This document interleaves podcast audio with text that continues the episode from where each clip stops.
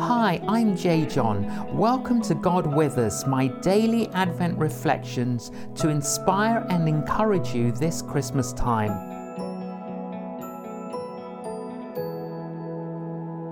Zechariah. His father, Zechariah, was filled with the Holy Spirit and prophesied, Praise be to the Lord, the God of Israel, because he has come to his people and redeemed them. Luke chapter 1, verses 67 and 68. This is recorded as one of Luke's songs, sometimes called the Benedictus. It's rich in Old Testament references and it's all about a problem and a solution. Zechariah recognizes a problem.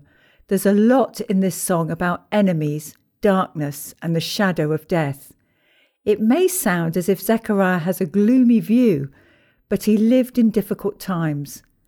God's people Israel were crushed under the brutal political domination, and they suffered under a decaying religious system of their own that was in need of renewal. The people were weighed down and oppressed, and they needed divine intervention. Actually, that's the reality for a lot of people today. Zechariah doesn't get bogged down by the problem, but focuses on the solution a person, a deliverer, described as a mighty Saviour from the royal line of his servant David, a rescuer and the Lord. Zechariah is sure that this great figure is going to bring salvation through forgiveness of sins, light to those who sit in darkness, and guidance into the path of peace. Zechariah sees God's deliverance as being so guaranteed that he talks about it in the past tense. God has visited and has redeemed his people. He has sent us a mighty Saviour. We have been rescued from our enemies. Zechariah is so confident that the God who has promised these things will deliver them that he effectively considers them a done deal. There is a lot to think about in Zechariah's prophetic song. Perhaps you can readily identify with the problem, the need for deliverance. Perhaps your life is in darkness you may even know something about enemies or about being hated. Well, if you know something of the problem, take hold of the solution, the Lord about to come in Jesus.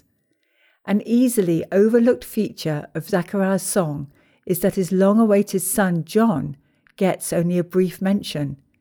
Zechariah sees John's importance simply in the way that he prepares the way for Jesus.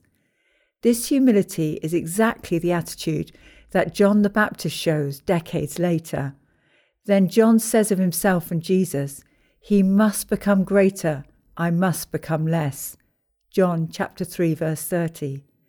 The very best that any of us can do is what John did, prepare the way for the Lord. Ponder this Bible verse from Matthew chapter 19 verse 26. Jesus looked at them and said, With man this is impossible, but with God all things are possible.